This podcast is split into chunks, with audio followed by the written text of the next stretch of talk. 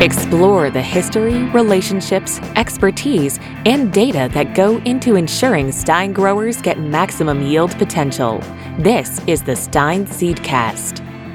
Here's your host, David Thompson. Hello, and welcome to the Stine Seedcast. I'm your host, David Thompson, National Marketing and Sales Director for Stine Seed Company. We've got another great episode lined up with special guests, expert insights, and discussion on everything you need to know about maximizing yield potential. On today's episode, our special guest is Duane Murley, Farm Director for AM540 KWMT out of Fort Dodge, Iowa. Welcome to the show, Duane. Well, thank you, David. Thanks for having me. So, as an Iowa native, Duane's interest in radio started back when he was on his grandparents' farm, and he grew up listening to 540 KWMT during long rides in the tractor and combine. Now he's among the farm broadcasting elite, having spent almost 4 decades on the air. From joining farmers on tractor rides around the state of Iowa to his involvement in Feed the Farmer events, Duane has been active in the everyday lives of growers and producers all across the state of Iowa. When he's not on the air, you can find Duane behind the wheel of a tractor, where he helps a local family with planting and harvesting of their row crop operation near Rockwell City. Duane is also a 30-plus year member of the Rockwell City Fire Department and is a board member on the Calhoun County Community Foundation. We look forward to learning more about Duane's background in farming and ag broadcast and his role in helping share the stories of farmers and producers. So let's get started.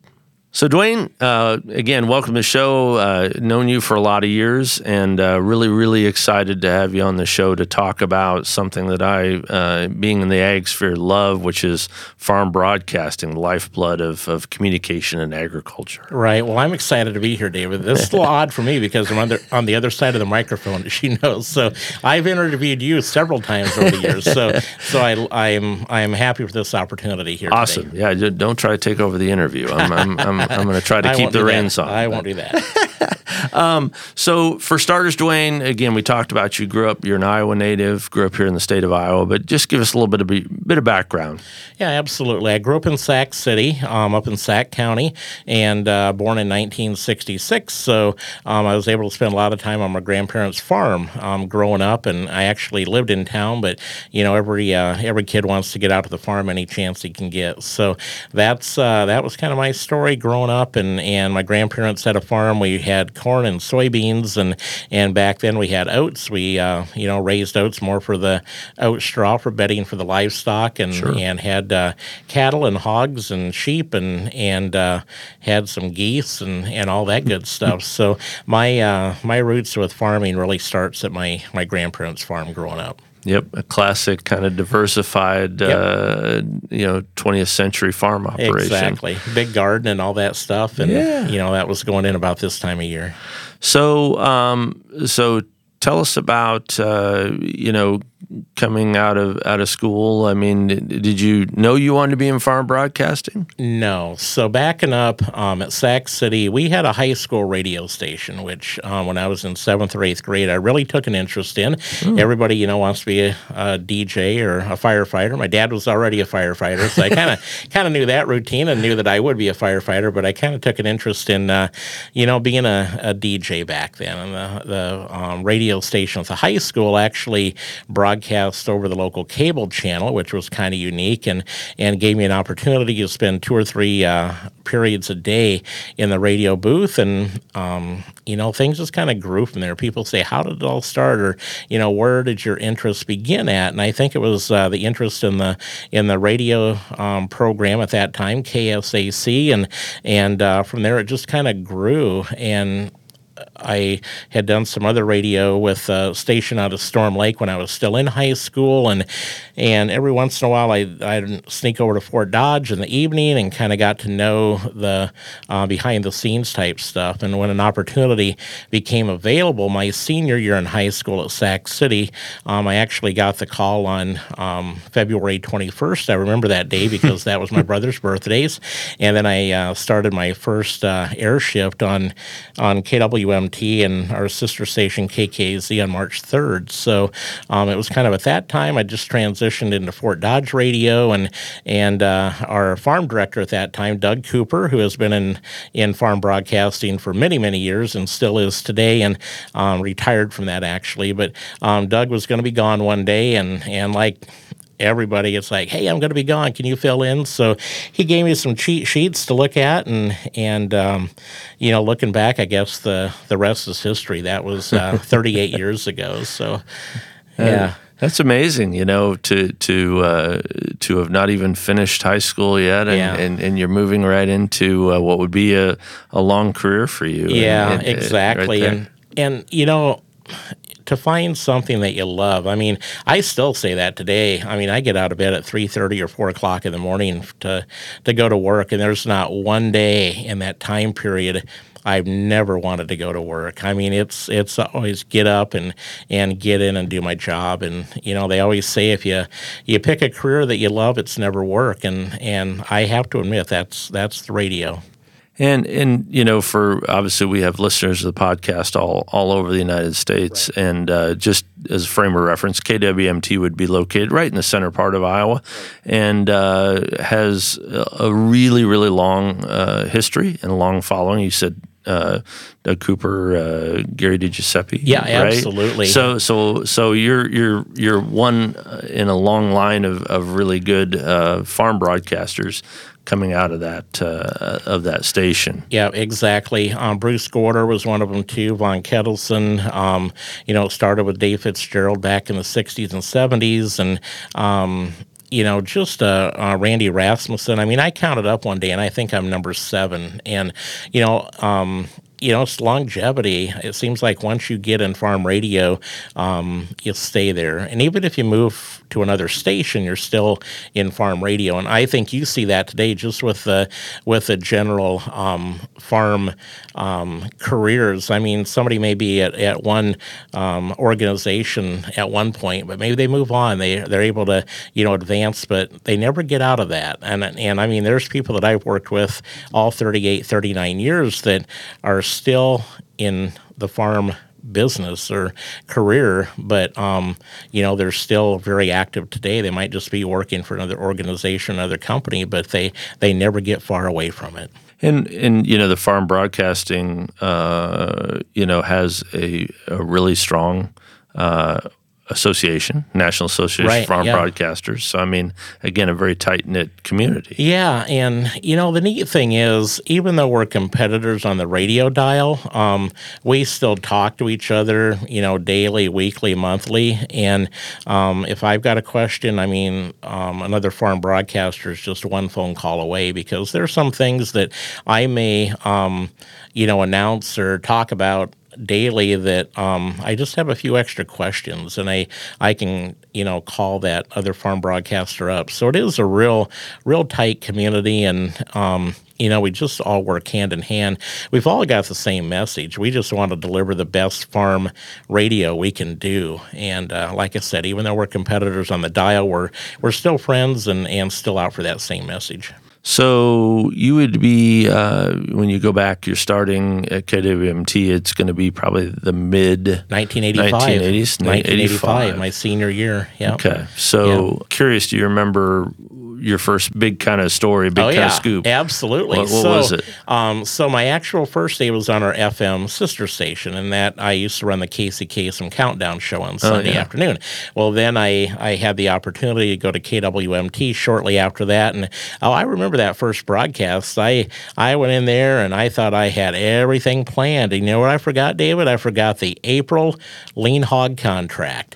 And I had a guy call me. He said, I just lost $36,000 because you did not give that report on the May contract. And that's got to do with the guys at Faro in December. It's not a very highly traded contract, but those that make their living on the Faro in December and maybe sell those hogs in May, they want to know that information. So absolutely, I do remember that first day, that phone call when I got off the air, and yeah. Yeah, he lost a lot of money just because I wasn't given that May contract. Dude, you know, bring up markets. Obviously, that is almost the lifeblood, certainly of farm broadcasting. Yeah. I'm curious when you're walking around town in Fort Dodge, can you tell the mood of the people depending on what markets you read to them earlier that day? Well, definitely the farmers. Yeah, absolutely. But it goes beyond that. And when I was thinking about what you and I were going to talk about today, one of the first pieces of advice I got 37 years ago was from the owner of a livestock barn down in Dunlap, John Shavin. He called me. And we were talking, and he said, Duane, he said, your job is kind of like mine in a way. He said, every day I go to work, and we have families bring their cattle in to sell. He said, I got to do the best job I can, because that may be the one or maybe one of two paychecks they get every year. And, could you imagine only getting one paycheck a year? So you got to do the best job you can. And he said, you think about that. And I still remember him telling me that today. And even people that work for John, I share that story, and they say, you know what, he's told me the same exact thing. So I feel that's my job. I've got to go in and I've got to deliver the best farm news or markets that I can deliver, because it's a livelihood. And it's no different than, you as Stine Seed. When you promote your product, they're buying the soybeans, they're buying the corn hybrids, and that's their livelihood. And we've all got to deliver on that. And I know with Stine Seed, the representatives I work with, it's about, putting together multi-year data and so forth. And to me, that's important too, because when they make that seed selection, come that fall, that may be the one paycheck they get that year. And I don't know, to me, it's a passion, David. It's a passion. Yeah, that's awesome. So, as you're progressing, of course, mid to late 80s, not an ideal time in the world of agriculture. No, So what was your takeaways from those earliest days in farm broadcasting at that time? Well, I got involved with that. My grandpa, he lost some farmland. He lost probably 40 to 50 acres, and the lending institutions back then, they were basically giving a lot of farmers blank checks and said, hey, go build what you want, and he did. He had a lot of hogs on cement. We poured a lot of cement, a lot of cattle. Expanded the row crop acres and so forth, but then the farm crisis hit, and a lot of that stuff was pulled away from those farmers, and he was caught in that. So I got to see that, firsthand. And I don't know that when I first started in farm broadcasting that I don't know that I really put a lot into that, even though I saw it, because we're able to use other folks that help us out. We, I maybe deliver the farm news, the markets, but, we've got analysts that talk about, the financial side of everything. And so, using those tools I had, I don't know that I really dove into it like I, looking back, I probably could have. But yeah, I was affected. I saw it firsthand. Yeah. So, how, looking ahead, so obviously, like I said, you've been at this a while now. So, how has your role changed versus when you started? Oh, that's a good question. Probably, honestly, more in the fact that less people are doing more work. I mean, I'm doing the job of maybe 3 or 4 people, like compared to when I started. So I have to, I have to utilize my time very efficiently, dependent on whether I'm doing an air shift or, then devoting my time towards the markets and being out and about for, events and so forth, field days and so forth. So it's probably, I don't think I probably have the dedicated time today that I had back when I started. Back then you could just do farm radio. Now, you might have to do an air shift. You do farm radio. You've got, other duties and so forth. So I just think that's probably the biggest change that I have seen. Sure. Change in time, specialization, and focus. Yeah, exactly. And, one of the things, too, is the technology, the computers. Back when I started, I mean, we had these printers that were in the newsroom. There were 3 of them. One had green paper, one had yellow paper, one had white paper. One was for strictly farm markets. One was for the Associated Press. One was for a sports printers. So, that stuff used to come, printed off. That thing would be back there shaking. You go back at 2:12 because you knew at 2:12 the markets were closed, and you went back and ripped that off and you read it like that. Where today, everything's so accessible with computers. And back then we had reel-to-reels. Today we're using equipment just like we're recording on today. So, back then you just kind of had to, hope you got it right the first take, where now we can kind of go back in and kind of, do a little radio magic. But that was probably one of the biggest changes too. Yeah. So I know you like to get out and about in the countryside. I do. Yeah, 100%. And remote broadcast is kind of a project in and of itself. Yeah. My equipment looks exactly like this. If I would have brought my stuff in today, we could have set up and it would look exactly like this. My laptop, my board, my microphones, and sometimes I have to carry my generator with me because I might be at a bin site or out in the middle of a field. So, you always got to be prepared. But, I can pretty much be remotely anywhere. Famous farm broadcast from WHO, Lee Klein, absolutely. Used to talk about, a little bit of ambient noise goes a long way because it shows you're out there and you're doing stuff. And like I said, I've seen you out and about and doing a lot of great remote work, and I think that's a unique talent. And I love the background noise. And, of course, I listen to Lee. I actually worked with Lee storytelling at the Iowa State Fair and had that opportunity. And to this day, David, back home, I've got a kind of like a little firebox underneath my bed, and I've still got the letter that Lee sent me after we did our first storytelling together. And I had, I think back then I had maybe 4 or 5 stories that I told. And we always did it the first day of the Iowa State Fair. We're up in the barn, the Farm Bureau barn at the top of the hill where the sky lift takes you. And I think 5 stories, and Lee was very complimentary and told me he liked the topics and where I could improve, but I still got that letter. So legendary, but you're right. I mean, for him to go out and do something, right along in the combine, you always want that noise behind you because you don't want to, make it sound like you're just sitting along the side of the road. You want people to know that you're out there, and you want the dogs barking and the, the chickens crowing and all of that. So, yeah, 100%. That's good investigative journalism. You're exactly. Out there. Yeah.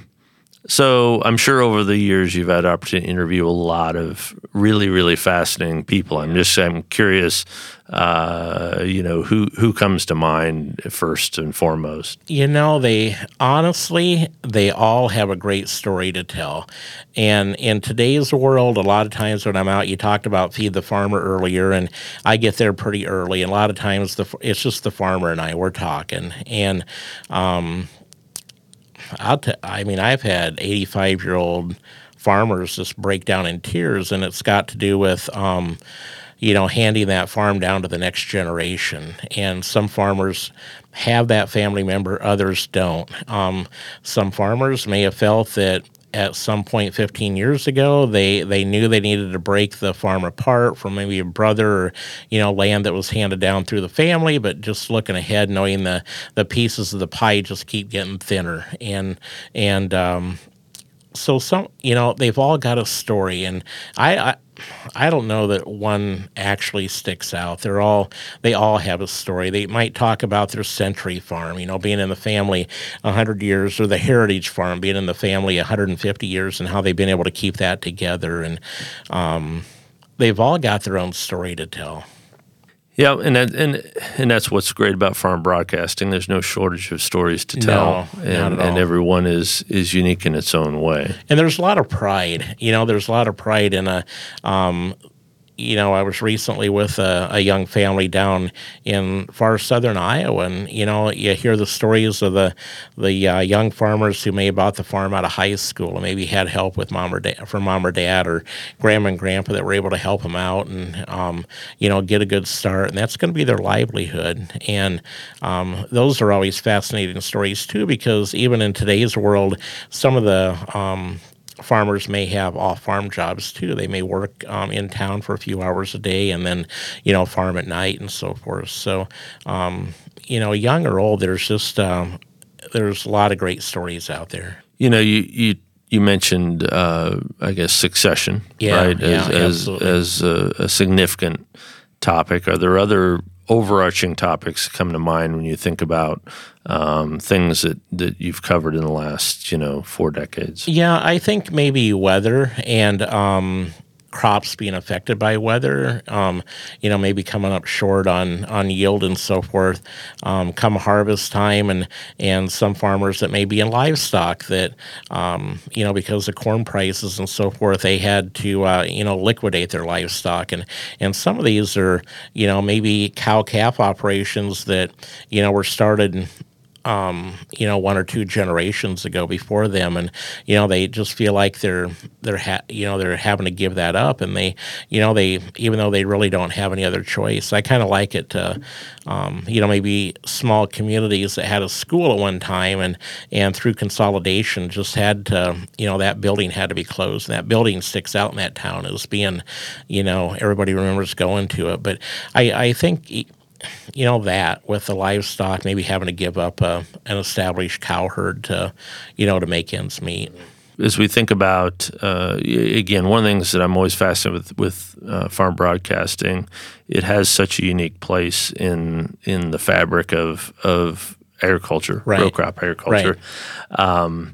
Whether it was, farm markets, right? Right. Yeah. Everybody yeah. stop. Everybody stop everything. Yeah. Yeah. And I have people all the time tell me, boy, I have no idea what you're saying, but I just love listening to them. And even people that aren't associated with the farm, they like to hear farm markets because they know, man, if everything's up, then, the guy that I run into it, the hardware store, he's going to be happy and all of that. So it does kind of set the mood and set the tone when markets are good and so forth. So, but yeah, markets have just kind of become a part of the woven fabric, it seems like, in the farm world. Well, what's interesting is I think that there are so many places that information can be had right.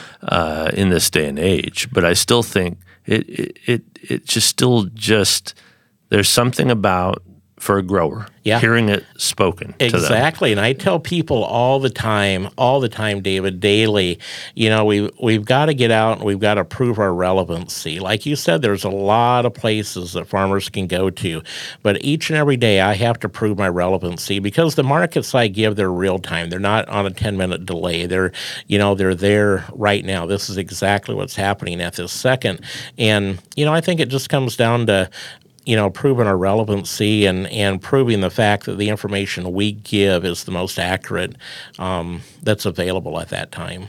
Yeah, because it would seem to me that, again, given all the different communication vehicles that are out there, yeah.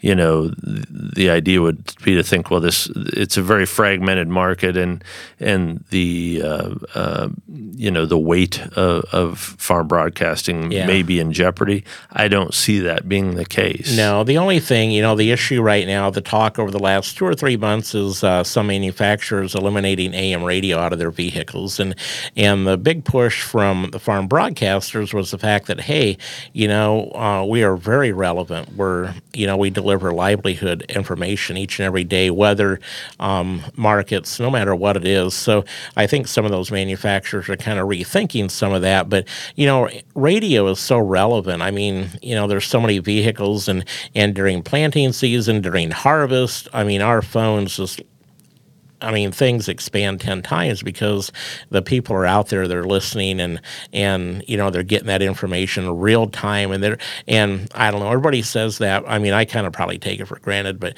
everybody says, gosh, you've been there for like 36 years. We're so used to you delivering the markets. This is the way you do that.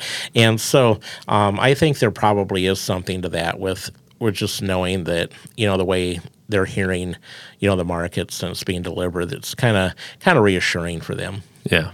Just that everything's right in the world. Yeah. Because Duane came on. Especially when we deliver the right information. Yeah. That helps yeah. if it's a good market day. Exactly. So thinking ahead, again, you get to go out and talk to so many growers and people from all parts of this industry, I guess. What are the things that you've heard or had those conversations that you think are going to guide agriculture in the next, 5 to 10 years? That's probably a good question. Back in 2018, we had the bird flu come through. That was pretty devastating for our area, especially with the amount of poultry, not only turkeys, but also the chicken industry, chicken layers, the eggs, and the meat chickens and so forth. And I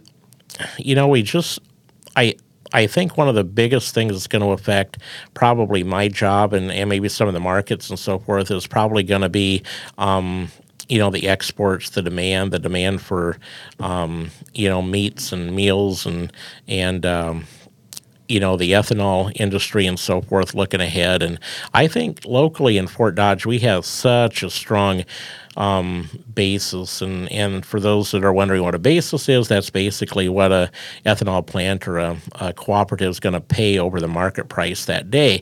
And we have a strong basis. So we have that demand for ethanol. We have that demand for soy meal for the livestock industry. We have that. So I really think that's going to be a huge driving factor over the next, as we look ahead 5, 6, 7, 8, 10 years down the road is that, the demand for the products the farmers are raising and growing.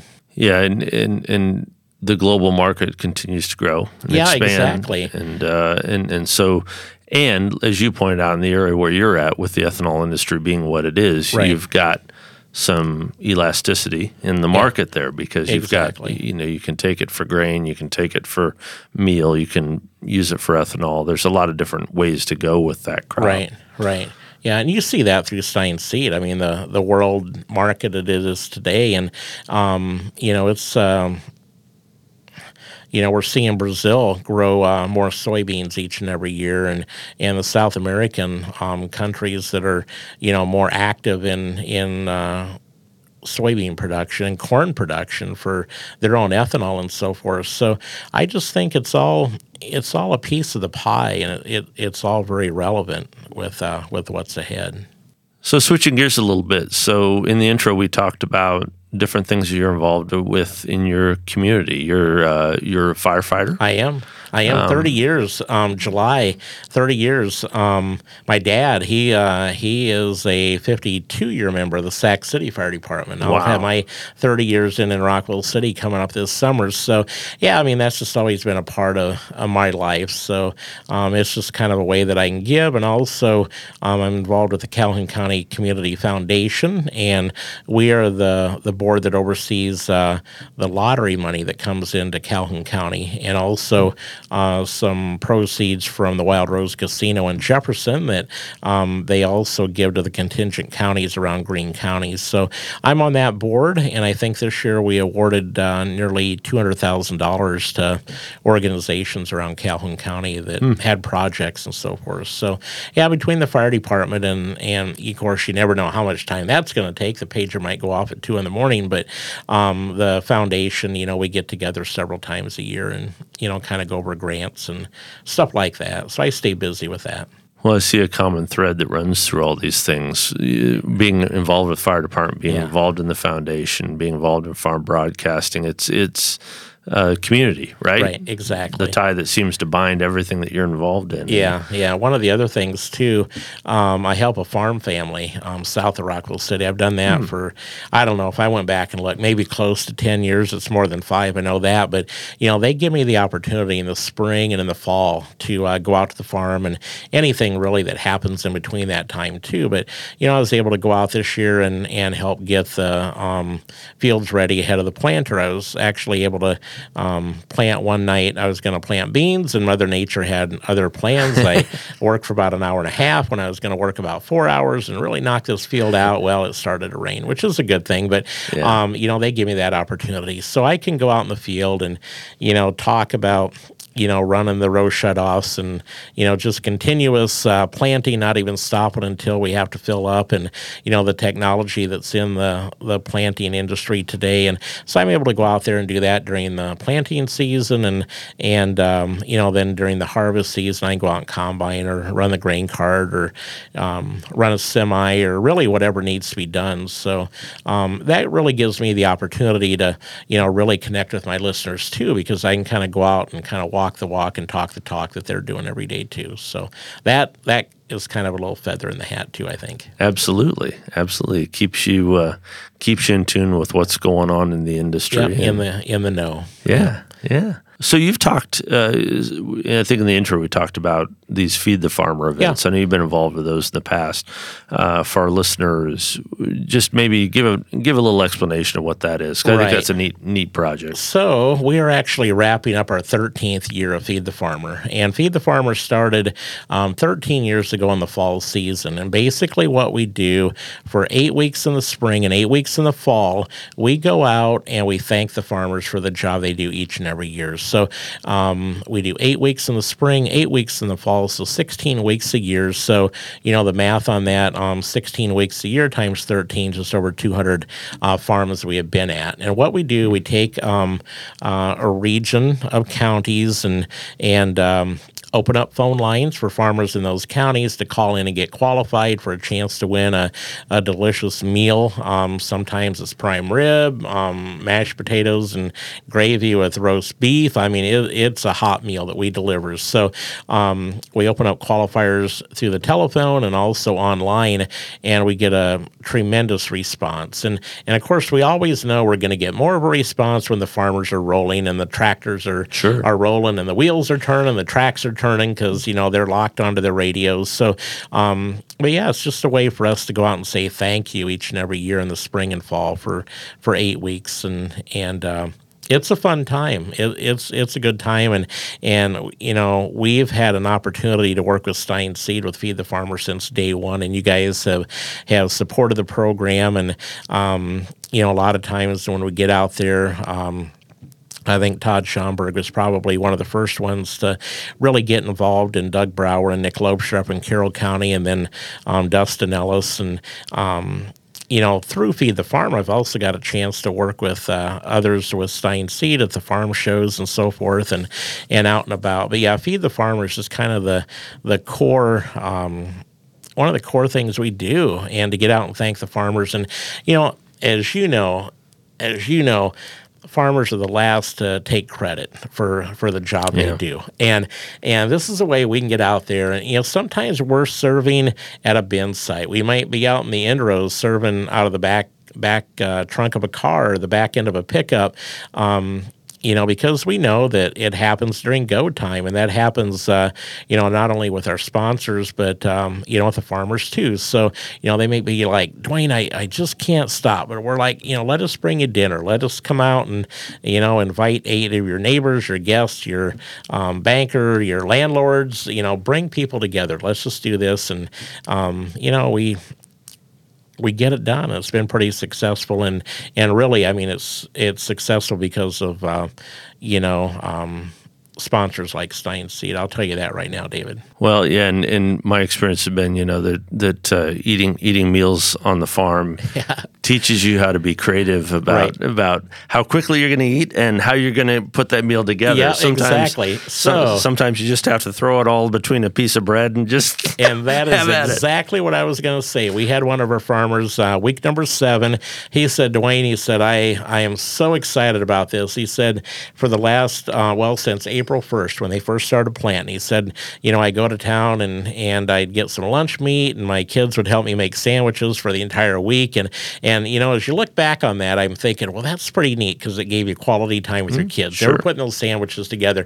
But he said, Duane, he said, I ran out of lunch meat like a week ago. He said, I'm down to peanut butter and jelly, so I cannot wait for this hot meal to be here. So it is like that, because you're right. I mean, they, you know, they eat on the go, and sometimes they might not even know what's being packed for them when they head out the door. Sure. So that is a way that, you know, kind of one of the fun things about, you know, Feed the Farmer too. We can take that hot meal out to them and you know, whether it be in a to-go box or, you know, we've had, you know, sandwiches made too, like hot Subway sandwiches and so forth. And, you know, stuff like that. But yeah, it's taking that hot meal out to the machine shed, or, you know, we always joke. In fact, I was just joking with one of my fellow broadcasters, farm broadcasters, here a week ago, and he was doing a remote off the back of his pickup, tailgate down, and so I sent him a picture 3 days before I was doing that same thing. And I always joke too that, you know, I probably set up more freezers and garages than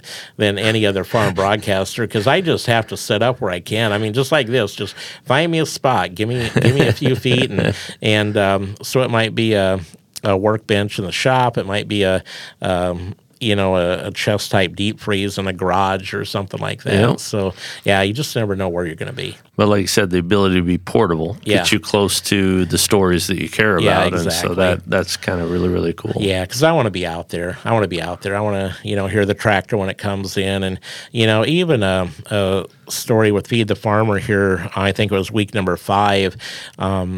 You could not have planned it any better. When I called the winner to congratulate him, he said, you know what, I'm hoping to get done planting today. That was on a Thursday, and we always go out to Feed the Farmer on Friday, and it ended up not working to where they didn't get done on Thursday. But while I'm there on Friday, I got there about 7 in the morning, got set up, and about 10:30 they rolled in, and they were done. And he had his 2 kids in the tractor cab with him, and they all got out. They were hooping and hollering, you know, the last of the soybeans were planted, and it could not have worked out any better. The food was showing up at 11:30 that morning to eat, and what a celebration to kind of put a check on, you know, being done with planting season, and then we're there an hour later with Feed the Farmers. So yeah, there's just stories like that happen all the time.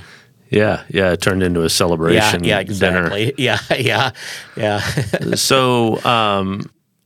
So are there people that you count, whether it be as a role model or as a inspiration to you in your career? Are there, you know, who do you look to for that kind of inspiration? Yeah, you know, I also do an on-air music show on KWMT, and I think Dale Eicher is definitely a role model. He's the one that hired me, you know, back in 1985 to work on KWMT, and you know, I look at Dale, and he still works for us today, which is really neat, and I get to see him. But, you know, a lot of the people that I listen to on the radio were people that I started working with in 1985. So I was kind of working with my role models, too, as I you know, as I began my career in Fort Dodge, but Dale Eicher probably sticks out. And on the farm side, you know, each and every farm broadcaster, because the neat thing about that is, David, I can listen to all those farm broadcasters. As I was growing up, I could listen to them on the radio when I was going home, or,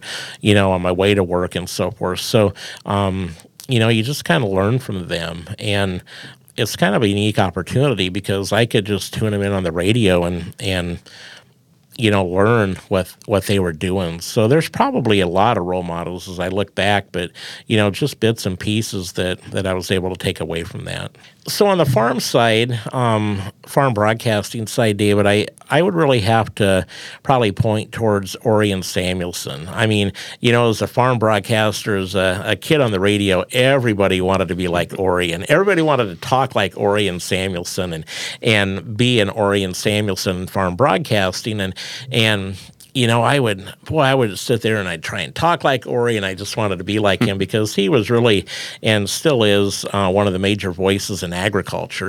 And so the first time I met Ori, and I have all this stuff going through my head, and it occurred to me, it's like, Duane, there's no way there's only one Orion Samuelson. I mean, there's no way you're going to be an Orion Samuelson, because there's only one. So on the farm broadcasting side, I would really have to say Orion Samuelson, and Max Armstrong, too. I've had a chance to work with them on their television program, This Week in Agribusiness, and they interview farm broadcasters throughout the year. But yeah, on the farm side, you know, Max Armstrong, Orion Samuelson, you know, that everybody wants to be like Orion when you're in farm radio. So I would have to say that. And if we got time, I will back up, because I did get out of radio full-time at one time. I still work part-time weekends, but Mark Pearson, who is no longer with us, and he was at WHO, and he and I were both asked to go do judging in Wall Lake at Cookies Food Products for a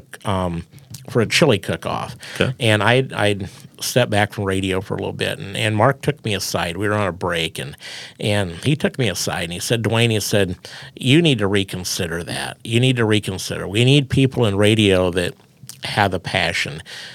Can reconsider. So I walked away from another job, gave up quite a bit of money to go back into radio, and I've never regretted that, even though I wasn't fully out of it because I was still there on the weekends. But, you know, Mark's encouragement, and I mean, I tell his son Mike that all the time. I said, if it wasn't for your dad, I don't know that I'd be back in it full time. But so a little encouragement, and, you know, he knew the passion I had, and it's really, once you've got that passion, it's hard to shake it.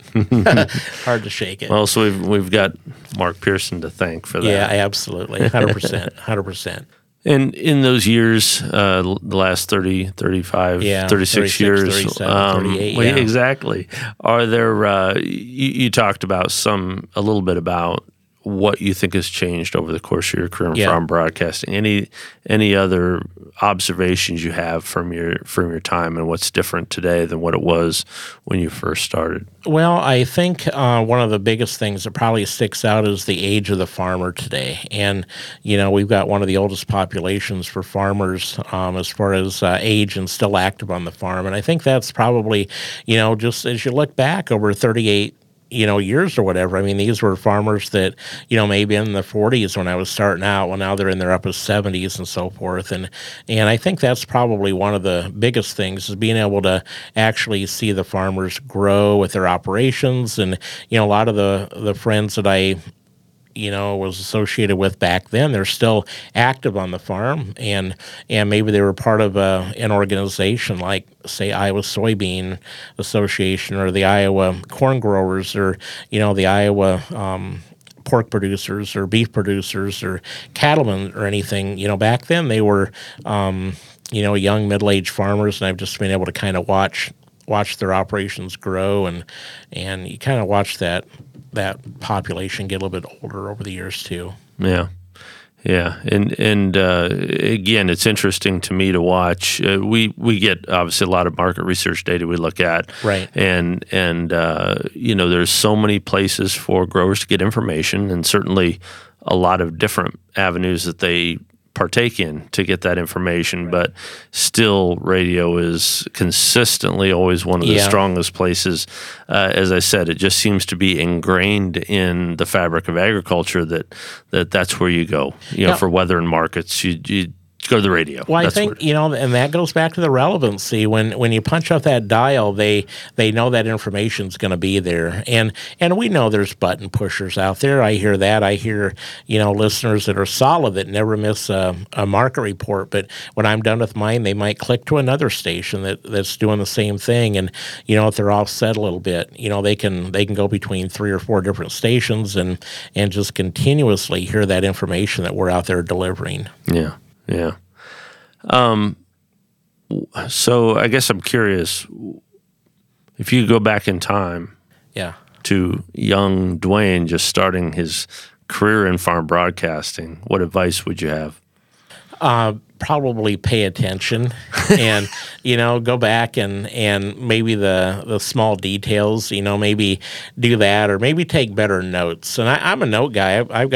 I got a pocket full of notes right now, things I need to do, but, you know, probably taking notes and not just reading the information, but actually going back and maybe researching some of that so I can remember it down the road. And I'm actually doing that a lot more than what I ever have, just because I want to go back and think, wow, what happened today? Is it going to happen again? Like, you know, the day we're recording these, Stine Seedcast, you know, the hogs 3 contracts were limit up $4.75. Well, when's that going to happen again? And stuff like that. So I'm trying to just pay more attention to the detail and probably take better notes. That's what I would tell myself. Yeah, take better notes, pay more attention. What do you think, or what do you wish that growers knew about what you do? probably the work that goes into it. I mean, I talk about getting up at 3:30 and 4 o'clock in the morning, and you know, some people will say, "Wow, you do that?" And I'm like, "Yeah, but it takes that. It takes that. You know, I don't want to just walk in and hope my computer fires up that morning. And you know, I want to be prepared. I want to get up early. I want to get in there, get my job done, and just deliver the best information I can." So probably the work that kind of goes into it. I mean, it's your brain never shuts off. And exactly. I mean, you got to stay on top of it. And, and I try and do that. 'Cause on a regular day, you're on the air, what? Well, I go in. So my day, I get up at 3:30, 4 o'clock, go in and do a little show prep and kind of look and see what the markets are doing and go in and record part of my music shift. And at 7:45, I've got my first live market report. So, you know, I start really putting that together a little before 6 o'clock, work about an hour, hour and a half on that. And I'm ready to go at 7:45. And then from there, a little bit of a break, then the markets open back up at 8:30 and go back on at 9:12 and just pretty much do that until 4:30 in the afternoon. But also in between there, I'm also doing interviews and so forth. So, you know, a lot of times my interviews may start at 7 o'clock in the morning. Kind of depends on, you know, where the person's at that I'm interviewing, what time zone they're in, what I've got to adjust to. And I try and do most of my interviews like before 8:45 8:45 in the morning, really, and then again like after 1:30 in the afternoon. So besides on air, I mean, it's the behind the scenes stuff too, putting the information together and the stories together and you know, working on those interviews that are done every day. So it sounds like, it's almost a 2-for-1. For every hour you're on the air, there's at least a couple of prep and exactly. Planning. It just, it's continuous. I mean, there's times that, you know, I get done at the end of the day, I'm like, wow, how did I get all that, you know, to work? But, you know, I keep a real tight calendar. I know it's just exactly what I've got to do. And I always want to, you know, somebody told me a long time ago, they said, you know, if you're early, you're on time. If you're on time, you're late. So I always try and do the interviews, you know, 5 minutes early or something like that. And today with technology, if I were to do an interview with you tomorrow, I would, you know, if it was going to be at 7:30 in the morning, I'd text you like at 7 o'clock and say, David, this is Duane. And just a reminder, I'm going to, you know, give you a call at 7:30. And so I'm able to do that. And I try and do that. I try and do the stuff that way when I call and, you know, David says, I forgot you were going to call today, but I want that, you know, to be able to kind of work ahead of time, and it's just kind of what I do. So well, and in your day, you've got deadlines and timelines, exactly. and that makes it important that everything falls into place. Yeah, and that's the thing with radio. I mean, a lot of times there's not tomorrow. I mean, it's got to be today. And if it's 8 o'clock, it's 8 o'clock. It's not, you know, 9:30. And it's supposed to be 8 o'clock. It's 8 o'clock. So yeah, I mean, we work on hard time. It's you know, when it's that time, it's that time. Dead air's never a good look, is it? No, not in our business. No, not at all. I guess in closing, Duane, I'm thinking to myself, you've had so many different experiences, so many things that you've done. Is there something you think, gosh, before I'm done, I'd like to what? Wow, that is a good question. I don't know that I've thought about that, because there's so many things that I do with my job that it's probably stuff that I would want to do. I mean, that seems kind of weird, but you know, I get up so early. I'm usually done by 1:30, 1:45 in the afternoon. I've still got a lot of my day left. I can go home. I can, you know, go help the Carver family. I can go mow. I can go do whatever's got to be done for the fire department. I've still got a lot of my day left. And then my job, you know, I'm out at Feed the Farmer. I'm going all over the state and seeing different things, and you know, go to farm shows, go to the Commodity Classic in Orlando, or you know, in pastures in San Antonio. So, really, honestly, I get to do so much at my daily job that I think it just kind of satisfies maybe me want to do something. And it may be kind of crazy to say, but I get to do so many neat things with my day-to-day job that I'm not really sure there's anything that will stick out that it's just, it's all good. It's all good.